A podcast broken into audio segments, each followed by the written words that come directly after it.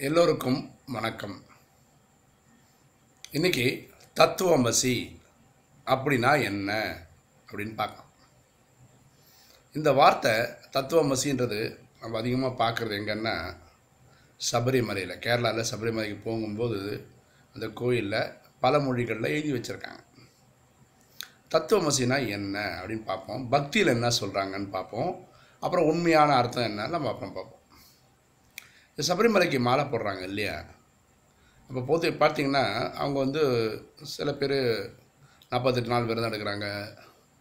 சில பேர் எவ்வளோ நாள் விரதம் எடுக்க முடியுதோ அதுக்கு மாதிரி எடுத்துகிட்டு சபரிமலைக்கு போயிட்டு வராங்க. இருமுடி கட்டிட்டு போயிட்டு வராங்க. பியூட்டி என்னென்னா யார் ஒருத்தர் மலைக்கு போகிறதுக்காக மாலை போடுறாரோ அவரை உடனே சமுதாயம் சாமின்னு கூப்பிடுது. நீங்கள் பார்த்துருப்பீங்க கேட்டிருப்பீங்க. அது மாலை போட்ட உடனேயே அவரை கடவுளுக்கு இணையாக பேசுகிறாங்க கரெக்டாக என்ன பண்ணுறார் அவர்? இணையாக பேசுகிறதுக்கு நாற்பத்தெட்டு நாள் விரதம் இருக்கிறார். அஞ்சு விகாரங்கள் ஈடுபடாமல் இருக்காங்க. காமம் கோபம் அகங்காரம் பற்று பேராசை. இதில் தப்பு பண்ணாமல் இருக்காங்க. நிறைய பேருக்கு இந்த கோபம் அகங்காரம் தெரியல. இருந்தாலும் பாக்கி எல்லாம் பண்ணுறாங்க காலங்காலத்தில் எழுந்துப்பாங்க சாமியை கும்பிடுவாங்க. நான்வெஜ் சாப்பிட மாட்டாங்க. அவ்வளோ சுத்தமாக இருப்பாங்க. ஒரு என்னைக்கு மலைக்கு போகிறாங்களோ ஒரு அஞ்சு வயசு குழந்தைன்னு வச்சுக்கோங்களேன். இருமுடி கட்டும்போது அதோட குழந்த வரைக்கும் அந்த குழந்தையோட தாத்தா வரைக்கும் அவங்க காலில் கா சாஷ்டாங்கமாக விழுந்து எழுந்துக்கிறாங்க. தாத்தா வயசு என்ன குழந்தை வயசு என்ன?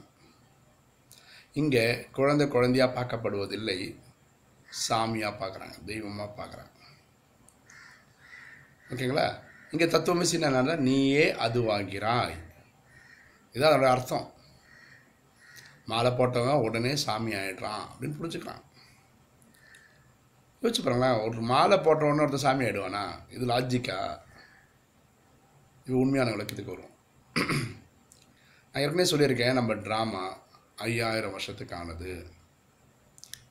சத்தியுகத்தில் நடிக்கிற நம்ம தேவதைகளாக இருக்கிறோம். தேவதைனா தெய்வீக குணமுள்ள மனிதர்கள். புரியுதுங்களா? அங்கேருந்து சத்தியுகத்தில் எட்டு திரேதாவில் பன்னெண்டு துவாபரத்தில் இருபத்தொன்று கலியில் நாற்பத்தி ரெண்டுன்னு பிறவிகளை எடுத்து எடுத்து எடுத்து எடுத்து கலியுகத்துக்கு வந்துடுறோம். அப்போ நம்மக்கிட்ட குணங்கள் இல்லாமல் போயிடுது. நம்ம அப்போது சூத்திரன் ஆயிடுறோம். சரியா? ஸோ ட்ராமா ஆரம்பிக்கும் போது தேவதையாக இருந்த நம்ம கலியுகத்தில் சூத்திரனாக மாறிடுறோம்.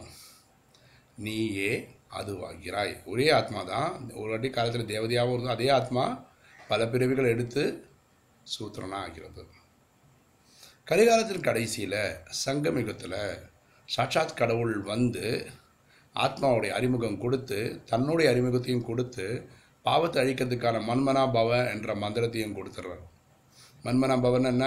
தன்னை ஆத்மான்னு புரிஞ்சு பரமாத்மாவைக்கு தந்தையை நினைவு செய்தால் பல பிரிவுகளால் நம்ம செய்த பாவம் போகும். ஸோ நம்ம என்ன பண்ணுறோம் பாவம் போக்குறதுக்காக ராஜயோகம் மெடிடேஷன் செய்கிறோம் அப்போ என்ன ஆகிடுது ஆத்மாவில் பல பிரிவுகளாக படிந்த கரைகள் அழிகிறது. அதனால் நம்ம தூய்மை ஆகிறோம். சூத்திரனாக இருந்தோம்னா நம்ம மீண்டும் தேவதை ஆகிறோம். இதுதான் நீயே அதுவாகிறாய். சூத்திரன் திருப்பி தேவதை. தேவதையிலேருந்து சூத்திரன் சூத்திரன் தேவதை. இது எல்லா கல்பதியும் மாறி மாறி நடக்குது. நாராயணனாக இருந்தவர் தான் நரனாவரா நரனா யாருக்குமே தெரியாது அவரை பற்றி எல்லாருக்கும் லக்ஷ்மி நாராயணனே தெரியும். கேள்விப்பட்டிருக்காங்க அட்லீஸ்ட் நரன்னா கடைசியாக இருக்க அந்த பத்து எண்பத்தி நாலாவது பிரிவில் வரக்கூடிய லேக் ராஜ்ன்ற வைர பேர் யாருக்குமே தெரியாது. ஏன்னா அது அப்படி தான் ட்ராமா அப்படி தான் புரிஞ்சுங்களா? இதுதான் தத்துவமசியின் உண்மையான விளக்கம்.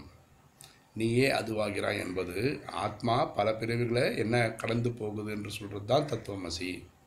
மாலை போட்டால் சாமி ஆயிடுறாங்கன்றது பக்தியில் சொல்லக்கூடிய ஒரு வழக்கமே தவிர அது உண்மை இல்லை. ஓகேங்களா? புரிஞ்சுக்கிட்டீங்களா? தத்துவசியோட அர்த்தம் என்னென்னு? உங்களுக்கு இந்த வீடியோ பிடிச்சதுன்னு வச்சுக்கோங்களேன். சப்ஸ்கிரைப் பண்ணுங்கள் லைக் பண்ணுங்கள் கமெண்ட் பண்ணுங்கள் உங்கள் ஃப்ரெண்ட்ஸ்க்கு ஷேர் பண்ணுங்கள் தேங்க்யூ